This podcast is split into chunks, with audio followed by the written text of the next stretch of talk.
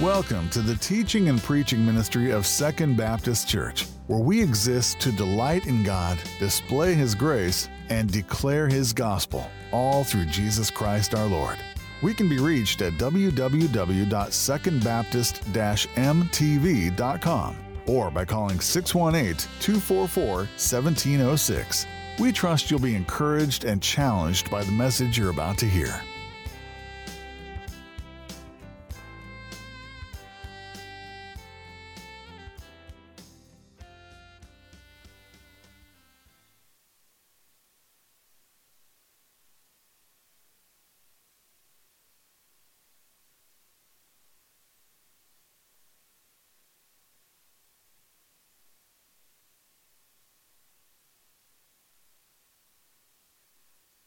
And uh, even hearing you sing, and in singing, we are confessing what we believe together in these great hymns and worship songs of the faith. And so uh, I bring you greetings from Christ Fellowship Bible Church in St. Louis, Missouri. Our church family meets in the afternoon, so I am here to serve you, and then I will have to zip back to my church family in the afternoon, and I'll be warmed up by then and uh, be able to preach the Word of God to them this afternoon. It is such a wonderful, wonderful thing to be here. I have prayed for you on many occasions uh, for quite a number of years, as Brian mentioned, just praying for you, even in your search for a pastor a number of years ago, and how God has been so faithful to provide for you a man to preach the Word of God and shepherd you in the Word. Just a, a great way for me to be here and see the faithfulness of God even in this particular place. So thank you for, for having me with you. Well, for our time in the Word, let's turn in our Bibles to Luke chapter 22. If you haven't done so, turn there. Luke 22, and I'm going to preach verses 31 to 34, a sermon that I have entitled The Hope of Having Jesus Interceding for You in Prayer. This is amazing. It is remarkable. This is life changing. Uh, boys and girls, this is a great portion of God's Word for you to hear today and for you to wrap your minds around and to think about that Jesus is praying for his people. Follow with me as I read Luke chapter 22, beginning in verse 31. This is the word of the true and living God. Simon, Simon, behold, Satan has demanded permission to sift you like wheat, but I have prayed for you that your faith may not fail. And you, when once you have turned again, strengthen your brothers. But he said to him, Lord, with you I am ready to go, both to prison and to death. And he said, I say to you, Peter, the rooster will not crow today until you have denied three times that you know me.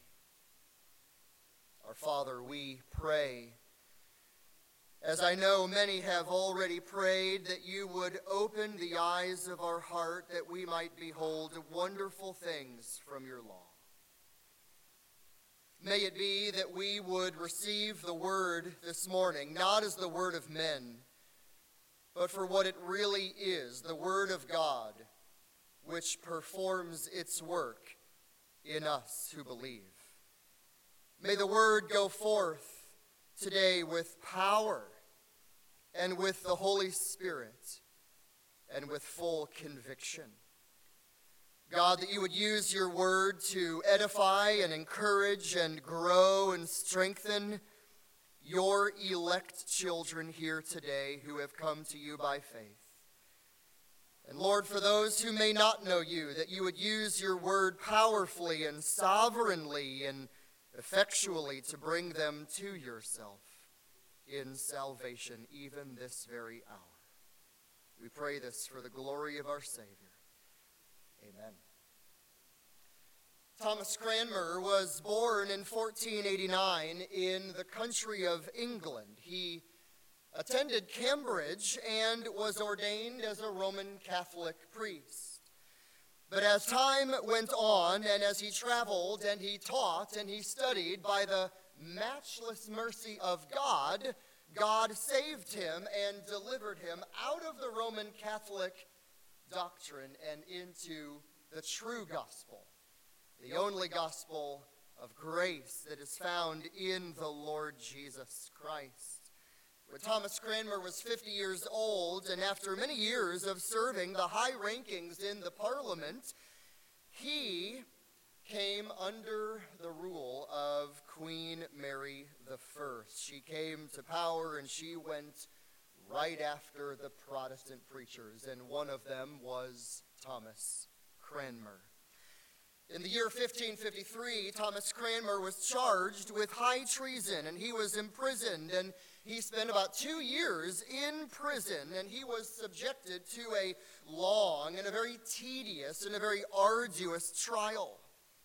One day, Thomas Cranmer was a very weak, a very depressed man, and he knew that his fate was his life, his death was on the line. He knew that. And with all these trials that came about him, he was convinced that he probably just ought to submit to this Catholic queen and he ought to deny the Reformation doctrines that he had come to know and love. And sadly, in moments of weakness, Thomas Cranmer said this I confess and I believe in one holy Catholic Church. I recognize as the supreme head of the church the Pope, as the vicar of Christ, to whom all the faithful are subject. He signed a document affirming that. In that moment of weakness, he denied his Lord. He denied the gospel. He denied the truth that he had come to know and love. But the Catholic Parliament was not even happy with that. Still bloodthirsty, they wanted more punishment for him, and so they ordered that he still go and be burned at the stake after making one more profession of his Roman Catholic faith. well, on March 21st, 1556, the day finally came that he was led into a church, and when it was his turn to speak, there were all of these Roman Catholic officials and all these high ranking officials there on this trial. And he brought a piece of paper which said this quote, I come to the great thing that troubles my conscience more than any other thing in my life, and it's more than anything else I have ever done in my life. And then he pointed to all the recantations that he had sinfully signed and all the things that he had sinfully affirmed. And he blurted out, All of these bills which I had signed with my own hand are all untrue. With that, publicly, he denied the Roman Catholic faith. He affirmed his strict allegiance to the true biblical gospel. You can only imagine all the murmurs that went through the crowd at that day with the, with the public trial that was there. And then Cranmer said this And as for the Pope, I refuse him because he is Christ's enemy. He is the Antichrist with all of his false doctrine. Well, they went up and they rushed and took Thomas Cranmer and they immediately dragged him from the stage of the courtroom and they took him out to be burned at the stake immediately. The fire was kindled, and quickly the flames shot up in the air. And Thomas Cranmer, before his whole body was burned, he stretched out his right arm and he put it into the flame, and he said, This is the hand that signed the document and sinned.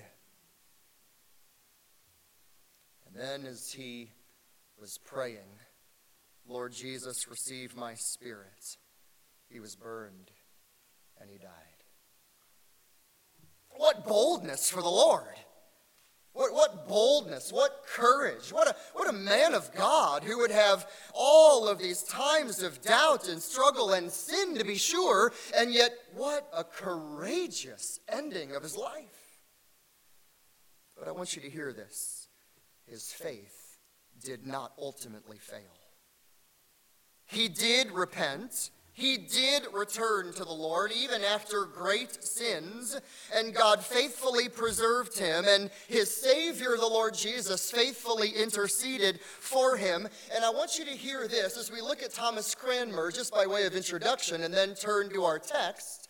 We need to hear this that we are not here today uh, preaching that Christians are sinless. We are not here today preaching that sin- Christians are all these super powerful superheroes of the faith. That's not what we're saying. Thomas Cranmer wasn't that kind of a man.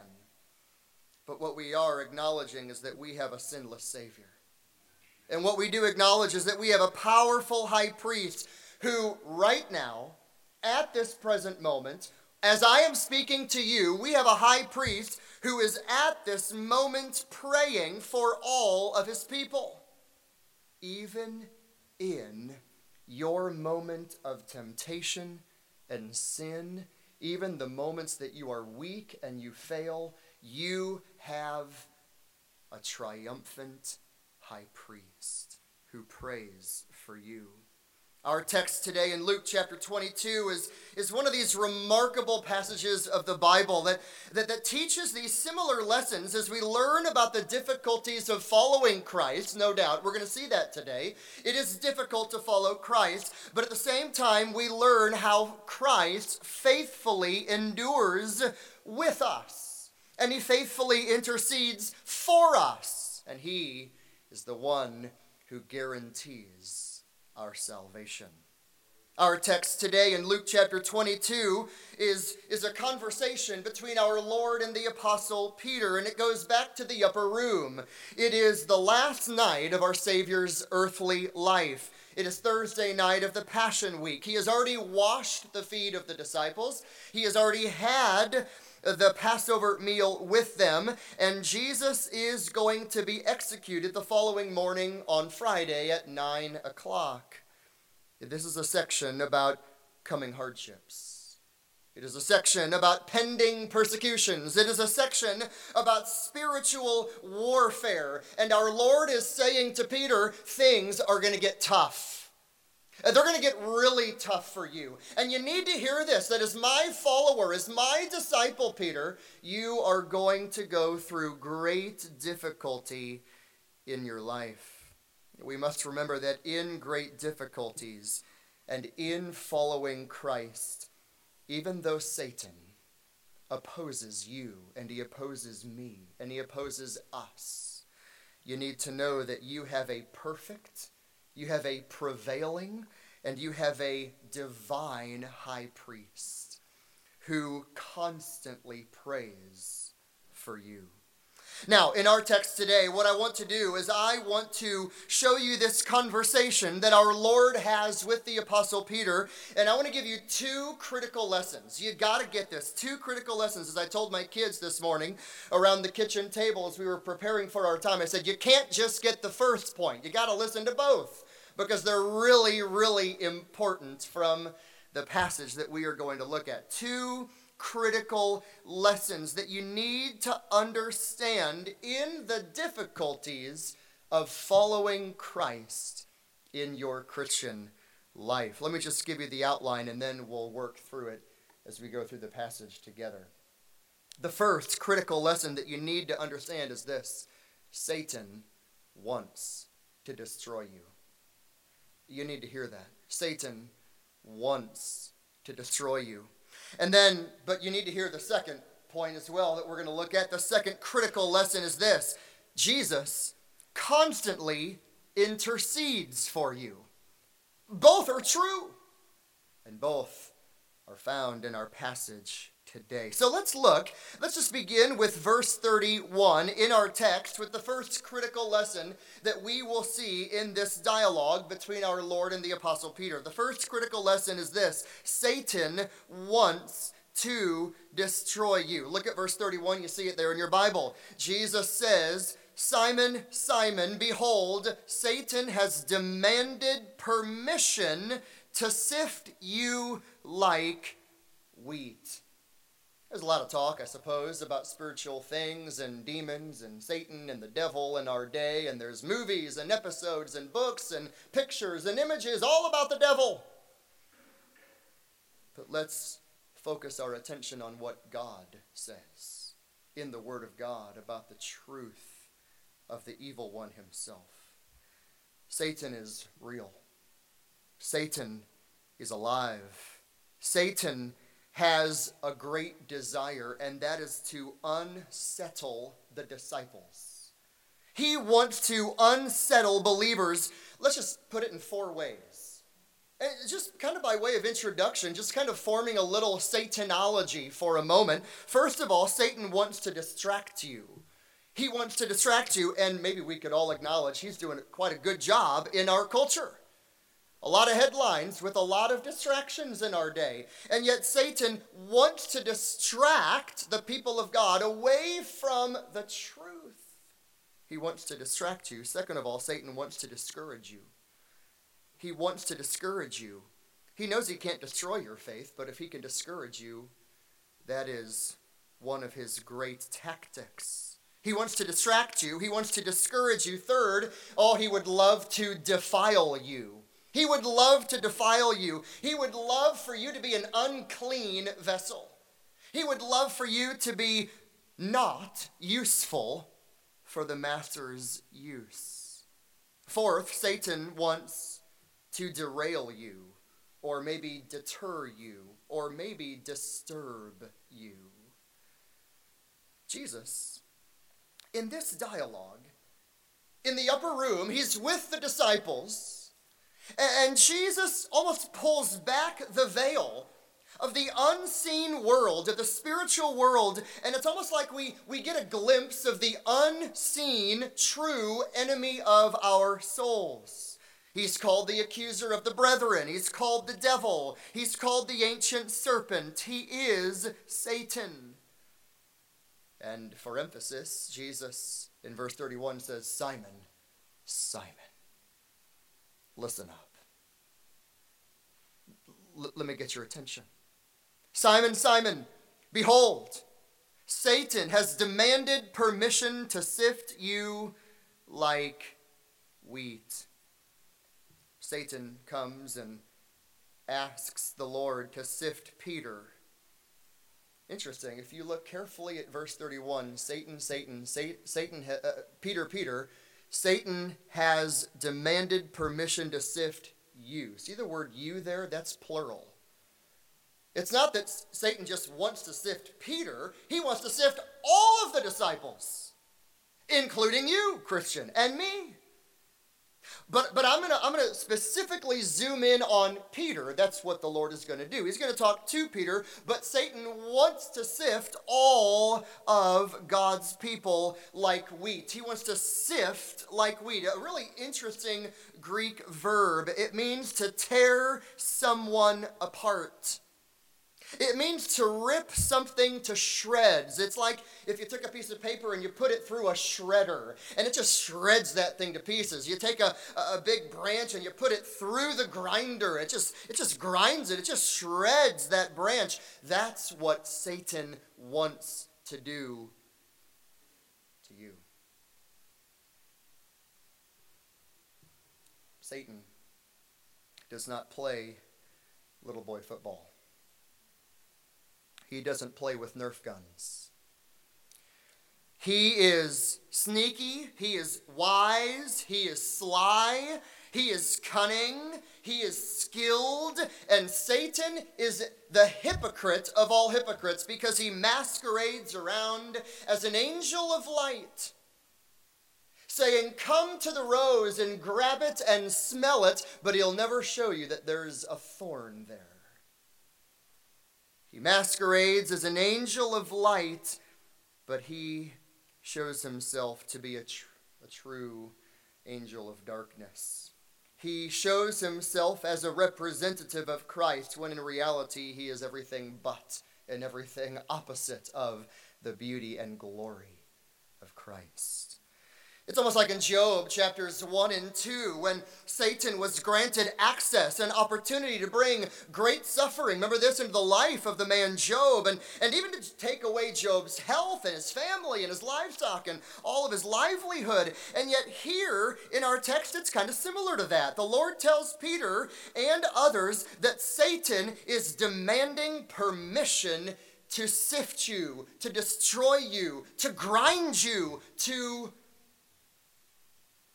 kill you.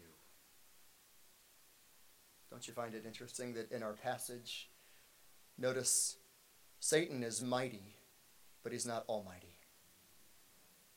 Satan is powerful, but he's not omnipotent. Satan doesn't have all power to do this. He has to come to the Lord to demand permission. Satan especially goes after those who are in spiritual leadership. Do you notice that?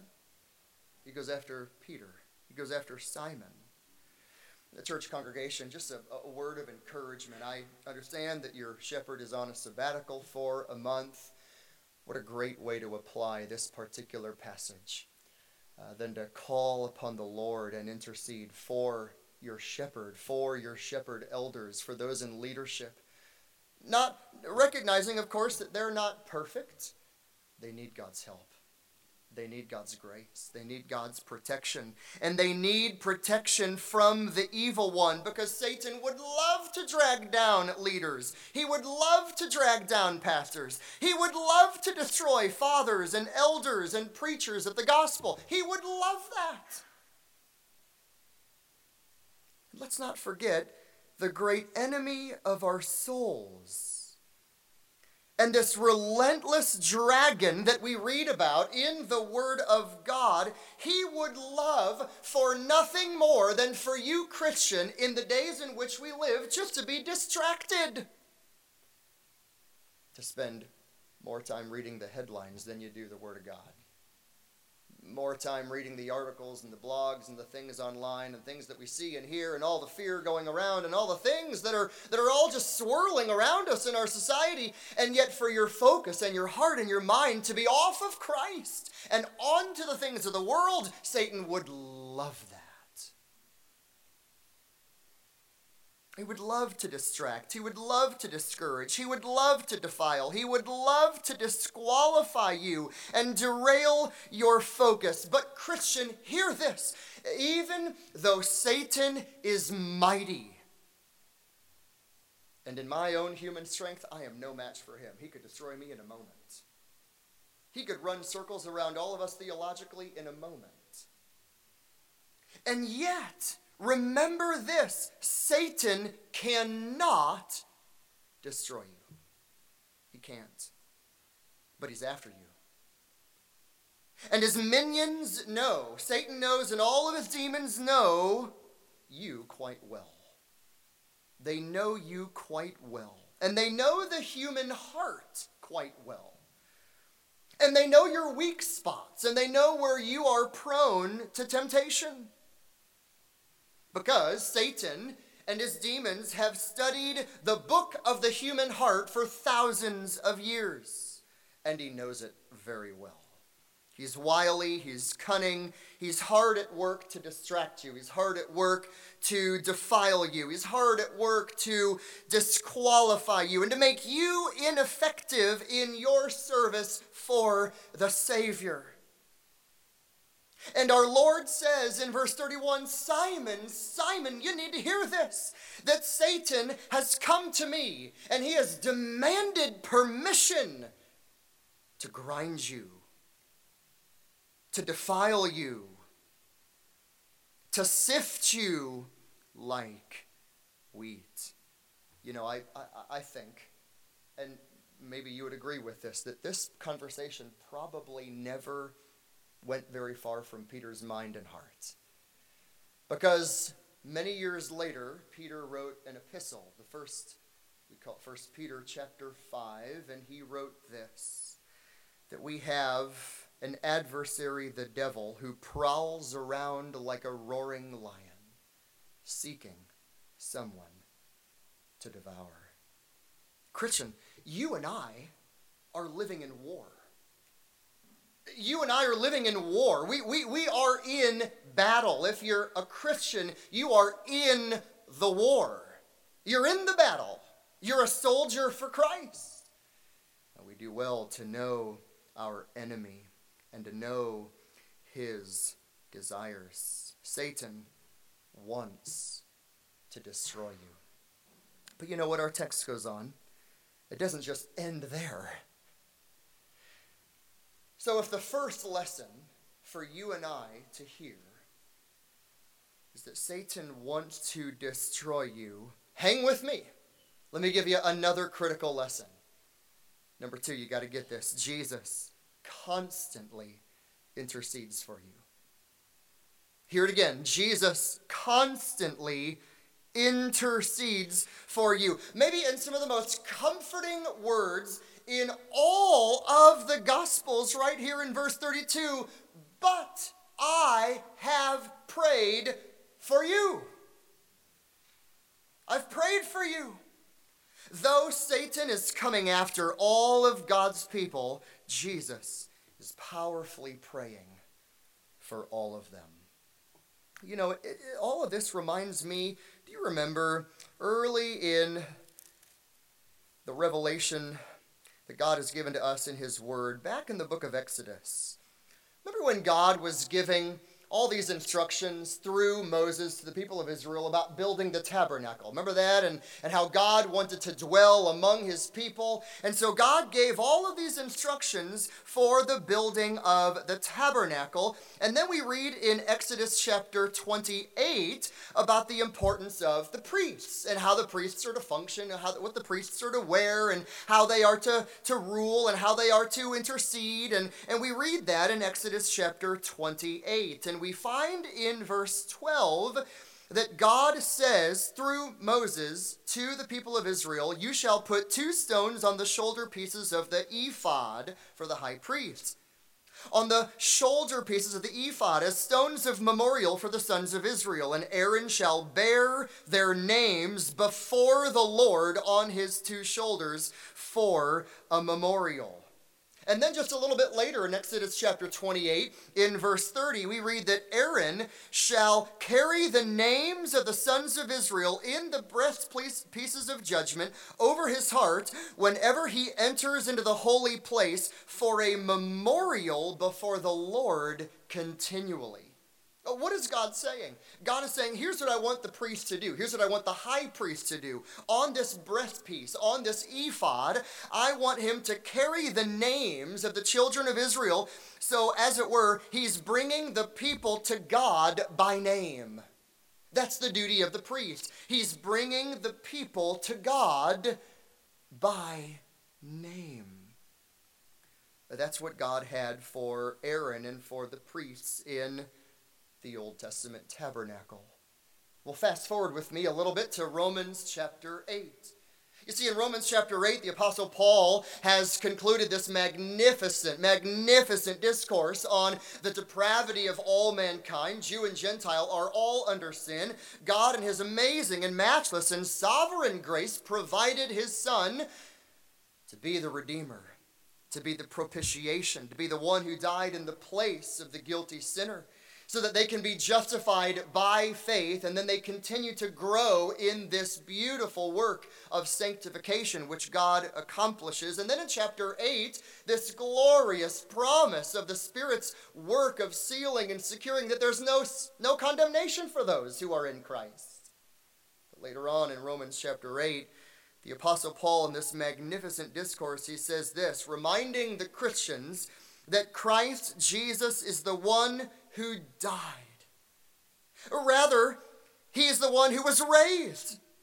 And he is at the right hand of God. And then Paul continues, he is also interceding for us.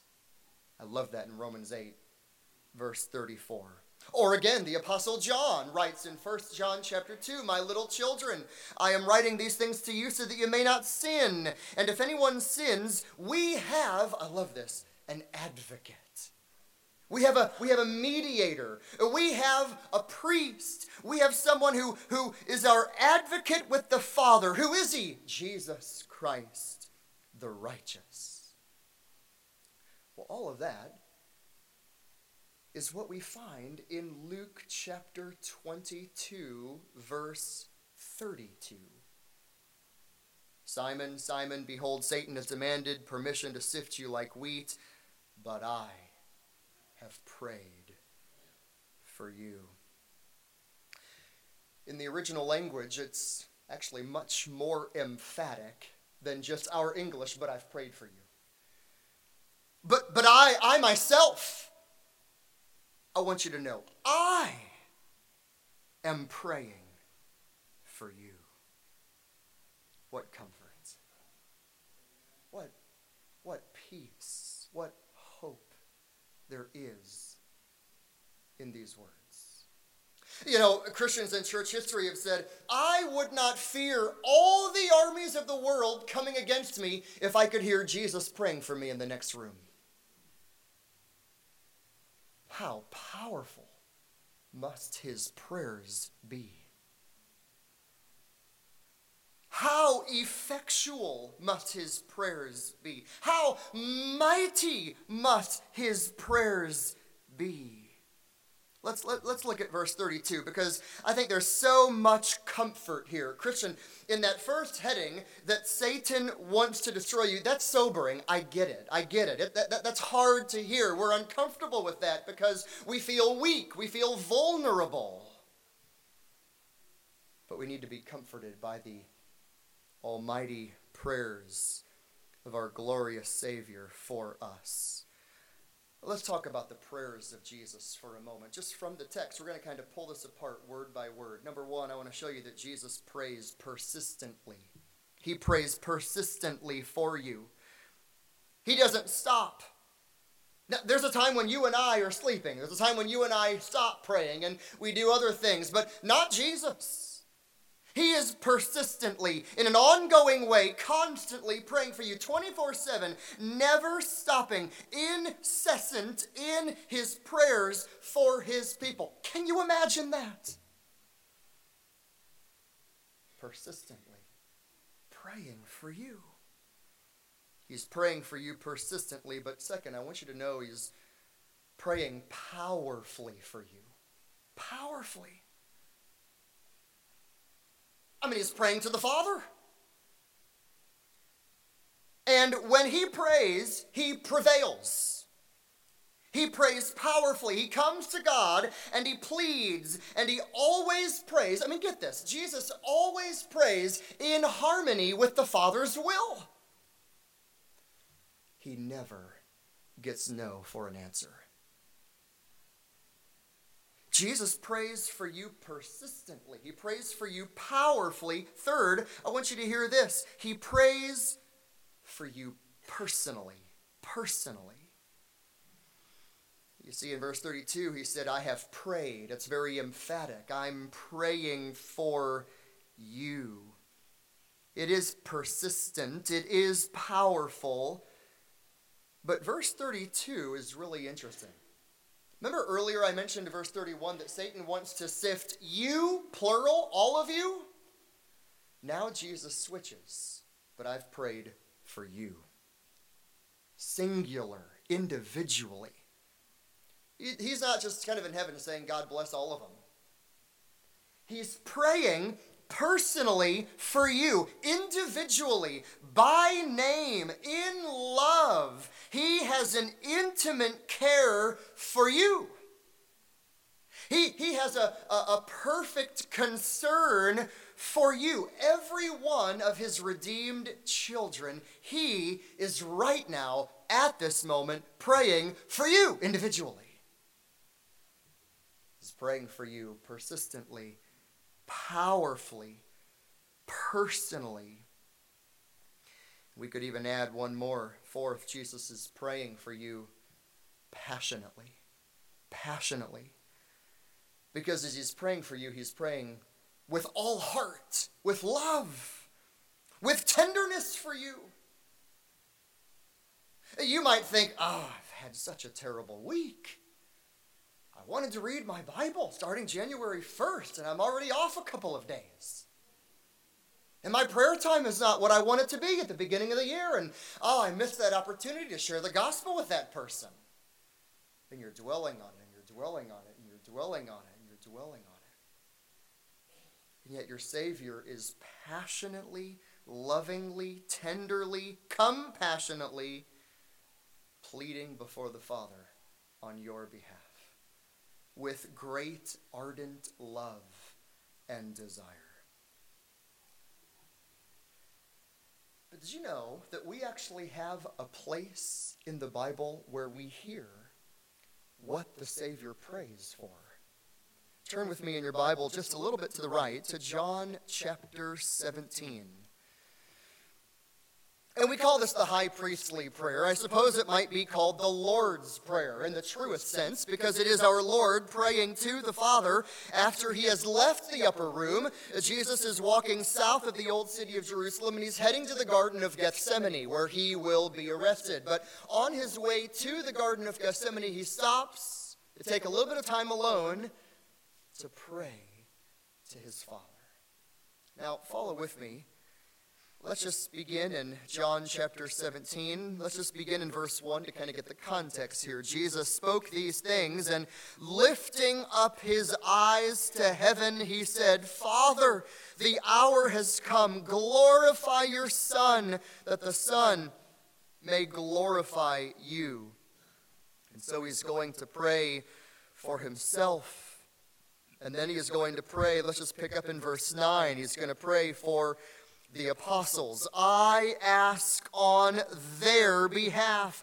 I do not ask on behalf of the world, but on but of those whom you have given to me, for they are yours. Look at verse 11. I am no longer in the world, yet they themselves are in the world, and I come to you. Holy Father, keep them in your name, the name which you have given me, that they may that they may be one, even as we are one. Verse 12 While I was with them, I was keeping them in your name, which you have given me, and I guarded them, and not one of them perished, but the son of perdition, so that the scripture would be fulfilled.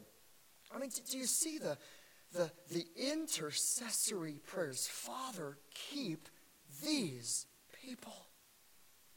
Look with me at verse 13. Now he prays for us as well. But now I come to you, and these things I speak in the world so that they may have, get this, my joy made full in themselves. Jesus is not just praying for you to have joy, he wants you to have his joy. Perfect joy, boundless joy, divine joy, infinite joy. He wants that for you, and He's praying that for you. Look at verse 15. I do not ask you to take them out of the world, but that you keep them from the evil one. In verse 17, notice his prayer for you and for me sanctify them in the truth. Your word is truth. What a prayer! I mean, for you and me, he's praying this. Verse 18. And you sent me into the world and I have sent them into the world. And then a little later on in verse 23, what does our Savior say? I and them and you and me, that they may be perfected in unity, so that the world may know that you sent me and loved them, even as you have loved me. And then in verse 24, he prays, saying, Father, I desire that they also, whom you have given me, be with me where I am, so that they may see my glory, which you have given me, for you loved me before the foundation of the world. And then in verse 26, I have made your name known to them, and I will make it known, so that the love with which you loved me may be in them, and I in them. Do you see that? Do, do, do you see the words of your Savior praying? This is the high priestly prayer. Praying to the Father, Father, that you would keep these whom you've given me. That, that, that my joy would be in them. That's what he prays for. He prays that in the hardship in your life that you would not be taken out of the world just to escape hardship, but that you would be kept from the evil one while in the world. He prays for you to be sanctified, and how does he sanctify you? By the word of truth. He wants you to be perfected in unity. He wants to remind you, even in his praying, that the Father loves you even as the Father loves the Son. I mean, this is just this is just over the top remarkable. And it would take so many of the troubles that we have in this world. And it would put them in proper perspective if we kind of took a step back and said, wait a minute. My Savior is praying for me right now. Whatever that temptation is in your life, whatever that difficult trial is that God has brought into your life at the present time, Uh, whatever heartache, whatever discouragement, whatever disappointment, whatever might be coming this week that you think, how am I going to do that? The Savior is still praying for you. Back to Luke chapter 22. This is just so remarkable. Satan has demanded permission to sift you like wheat, but I've prayed for you. What amazing words! What amazing words! I have prayed for you that your faith may not fail. Isn't that great? You know, sometimes we think, you know, in, in difficulty, boy, if persecution gets really tough, boy, if opposition, if hardship, how, how would I endure to the end if I was brought on trial to be burned at the stake? Would I have the strength to endure? Not in and of myself. But we have a praying Savior. We have a praying Savior who in verse 32 said, I've prayed for you, get this, so that your faith may not fail, so that your faith may not fall apart, so that you will not fall away from the glory and the beauty of grace. But, look at this, end of verse 32, and you, Peter, and you, Peter. When you have turned again. It's the Greek word repent. There's going to be hardship. And you know what? Peter is going to deny his Lord. But when you turn, the Greek word, when you repent, when you repent, strengthen your brothers. You know, I don't know about you. I, I just find such encouragement in this because, because even disciples like us, as we look at Peter with all of his foibles and all of his failures and, and the ways that we can say, well, I can relate to Peter there. I'm kind of like Peter there.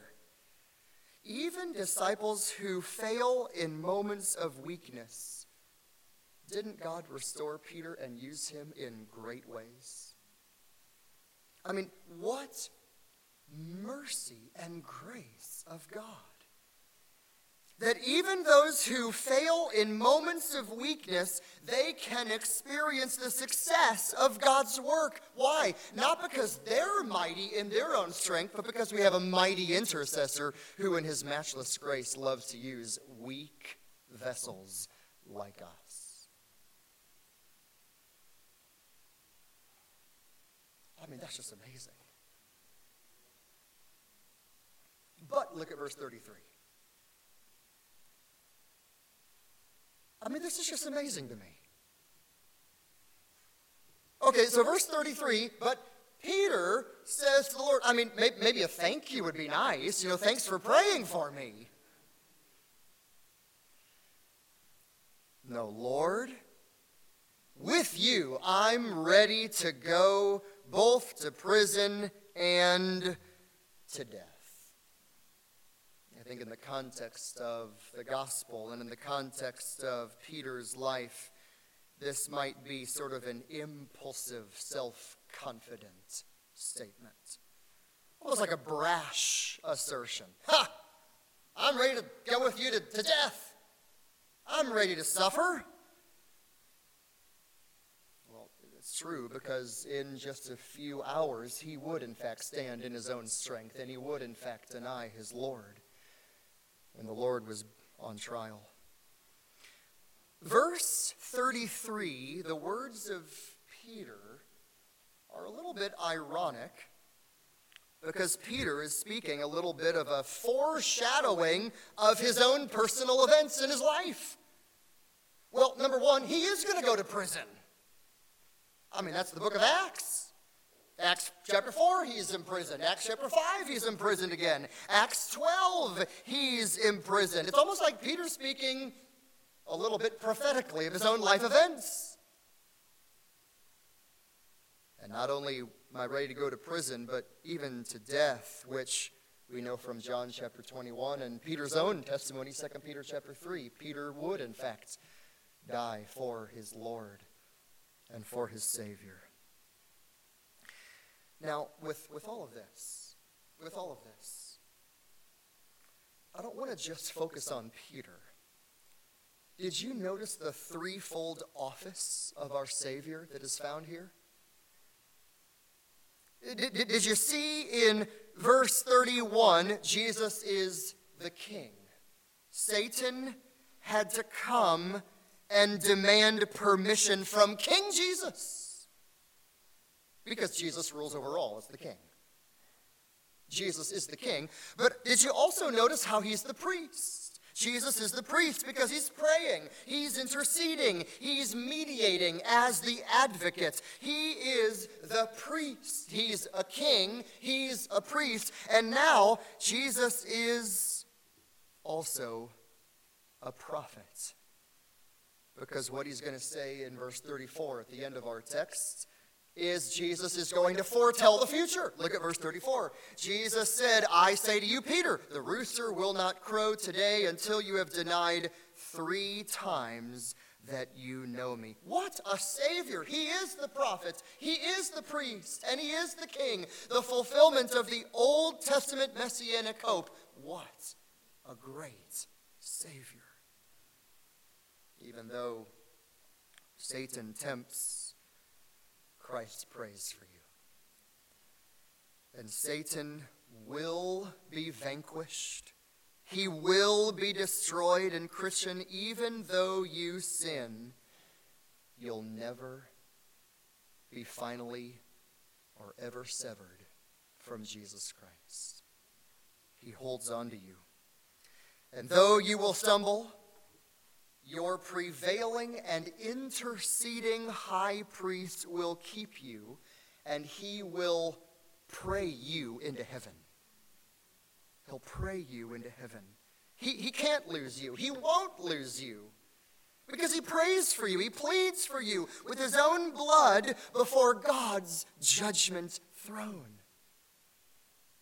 Now, I want you to take your Bible and I want to show you a scripture that is just so amazing. Hebrews chapter 7. Let's go there. This was already referenced in passing earlier.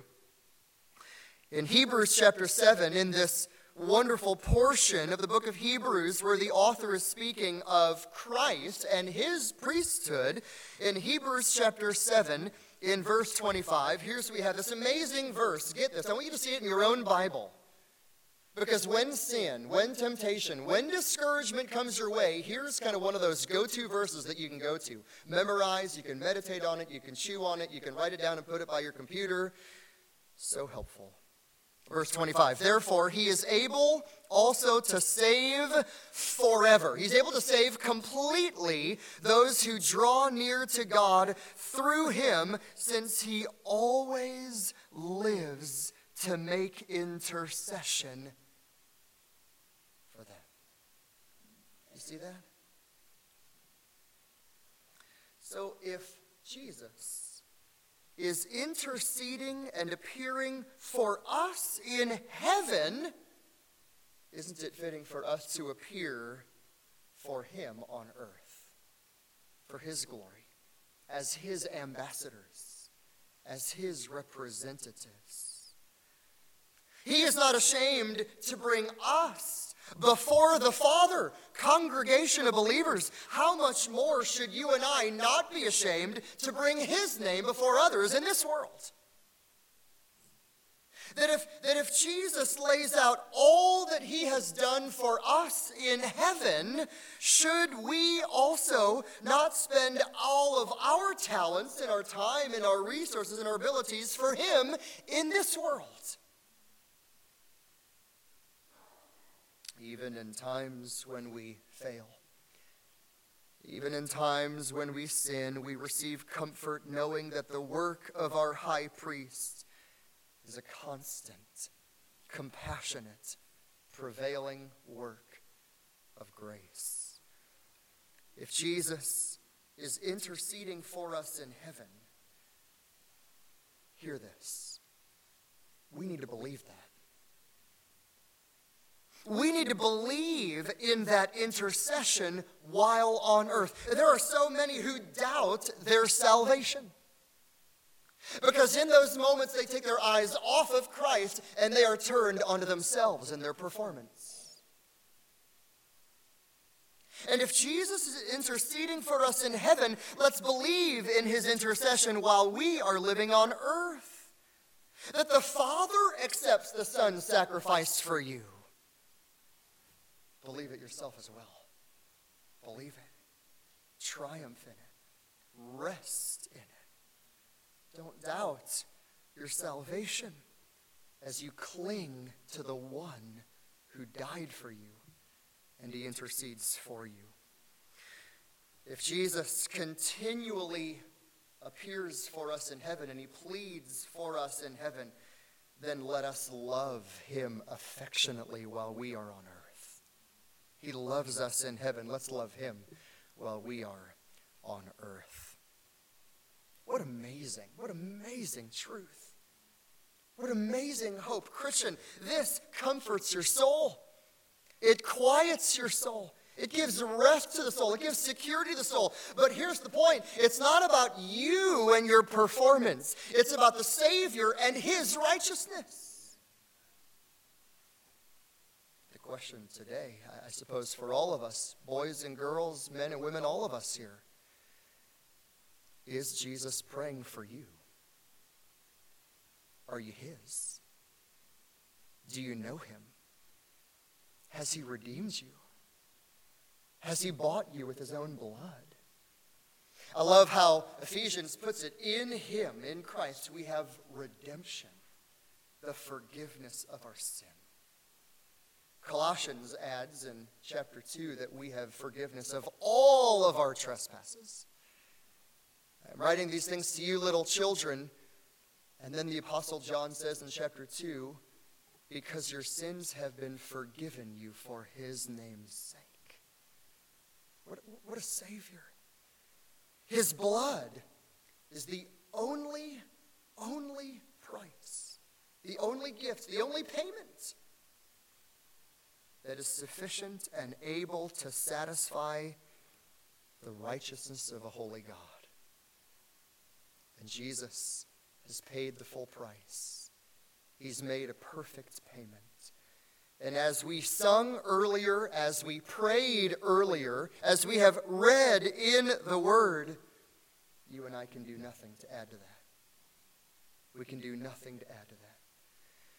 And if you're here today and you think, well, I don't know if I'm forgiven. I don't know if I'm saved. I don't know if I'm going to heaven. I know the right things. I, I kind of can spit out some right theology from my mouth, but maybe in your heart you're not truly trusting in the righteousness of the Savior. And one of the ways that shows itself is because you keep looking for assurance by looking to yourself and your own performance and all of your good deeds. And that's kind of a constant, ongoing pattern in your life. Look to the Savior. Turn to me and be saved, all you ends of the earth. God says in Isaiah 45. There is a great atonement, a full atonement, a perfect atonement, a sufficient atonement that has been made once, made at Calvary by God Himself. And that blood is enough. That blood is enough. I love Charles Wesley's hymn, Arise, my soul, arise. Shake off your guilty fears. the bleeding sacrifice in my behalf appears.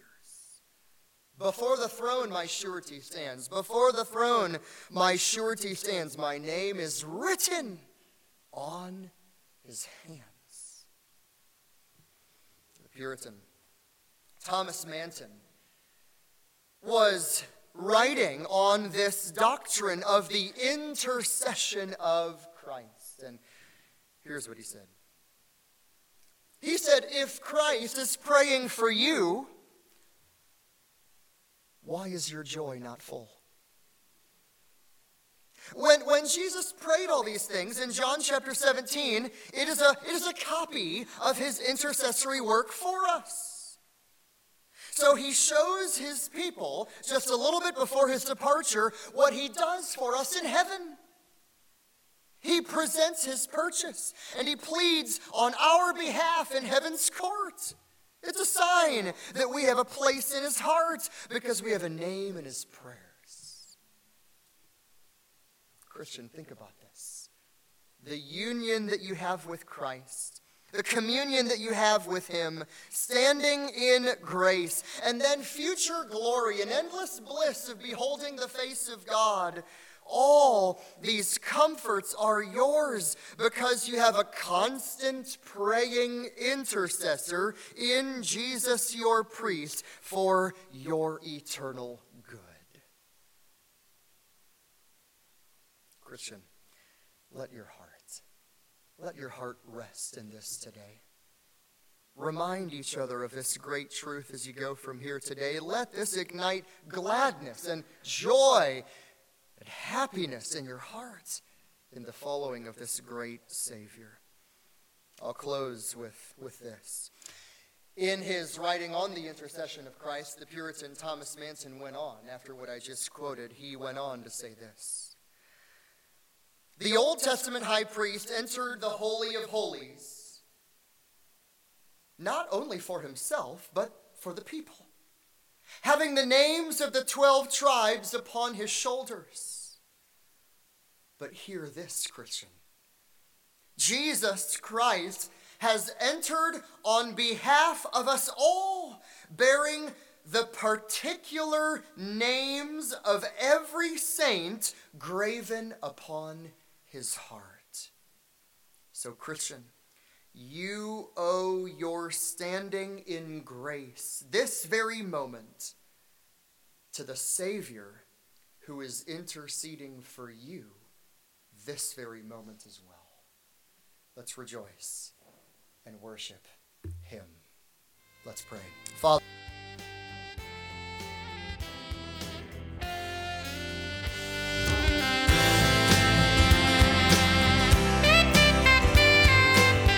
We trust you were encouraged by the message you heard. For more information about our church, visit us online at www.secondbaptist-mtv.com or call us at 618 244 1706. And thank you for listening.